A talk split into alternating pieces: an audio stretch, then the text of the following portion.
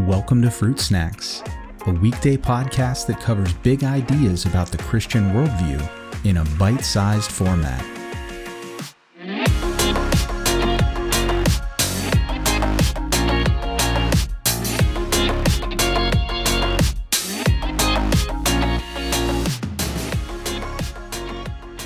Hey everyone.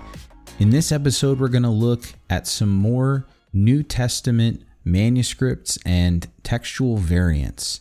I want to dive a little bit deeper into the conversation that we started on Monday. And in this episode, I want to give you some more information about examples of textual variants in Scripture so that when these different types of variants are talked about by scholars or by pastors, that you can see examples of what they mean. So, as a reminder, uh, as we talked about on Monday, there are two types, broadly speaking, of textual variants between manuscripts that we have of the New Testament. And again, as a reminder, we have tens of thousands of manuscripts of the New Testament. And so, because we have an embarrassment of riches when it comes to manuscript evidence compared to any other ancient document by a long shot, as a result, we have an inordinate amount of textual variance because as things were copied, mistakes were made, accidents happened, little changes were made here and there. But because we have so many of them, we can compare these, and scholars can get a very good idea of which reading between two manuscripts, if and when they differ, should be preferred. So, two types of variants. There are meaningful variants, meaning that if something is different between two texts, it actually makes a difference in how the text would be read or interpreted. And then there are viable variants, meaning that if a different reading comes up, scholars are pretty sure that that different reading might actually be closer to the original reading or even the original reading itself. So, the most common variant by by far are spelling differences, as I mentioned in the last episode. Approximately 70% of all New Testament textual variants are spelling differences, which means that they fall into a category of neither meaningful nor viable. Scholars know that a spelling difference really doesn't change the meaning of the text. We still know what word is intended, and it does not change the thought being conveyed in Scripture. And often, we know if there's a spelling difference, which one is closer to the original. So it's not really a viable thing either.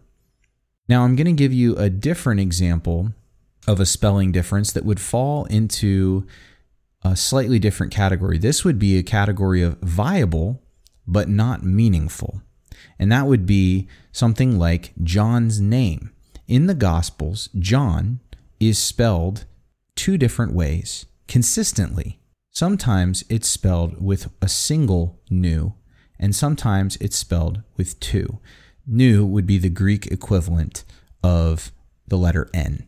So sometimes John's name is spelled with one N, sometimes it's spelled with two. And again, there wasn't really any standardization. And what we see in the New Testament is it flip flops back and forth between one N and two pretty constantly. Now, is this viable? Well, maybe we don't know which one was the original, but is it meaningful? Does it change anything about how we understand the text or who we're talking about? No, because scholars know we're talking about John. And it really doesn't matter whether his name is spelled with one N or two, it's the same person. No one's arguing about that. So the next category would be meaningful variants, but not viable. So I'll give you an example here. This would be like in Luke chapter 6, verse 22. Now, most manuscripts uh, finish this verse with the phrase, on account of the Son of Man. Now, that phrase is excluded from some manuscripts, actually, one manuscript, and that manuscript is dated to the 11th century. So it's not early at all. So, is it meaningful that Jesus didn't say on account of the Son of Man in this passage in Luke chapter 6? Well, it certainly would change the meaning of this passage because it would mean that uh, there's no conditions on what Jesus is saying versus specifically the condition that he says here of because of him, because of the Son of Man. So it certainly changes the meaning, but this isn't a viable variant because we know that this removal of this phrase isn't original. We know that on account of the Son of Man belongs in the original text because there are many, many, many manuscripts which are much earlier and closer to the original, which all contain it.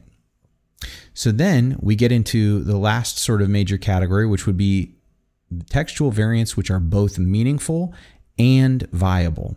And I want to tell you right here less than 1% of all New Testament variants fall into this category, and not one of them has a major effect on any essential doctrines of the Christian faith.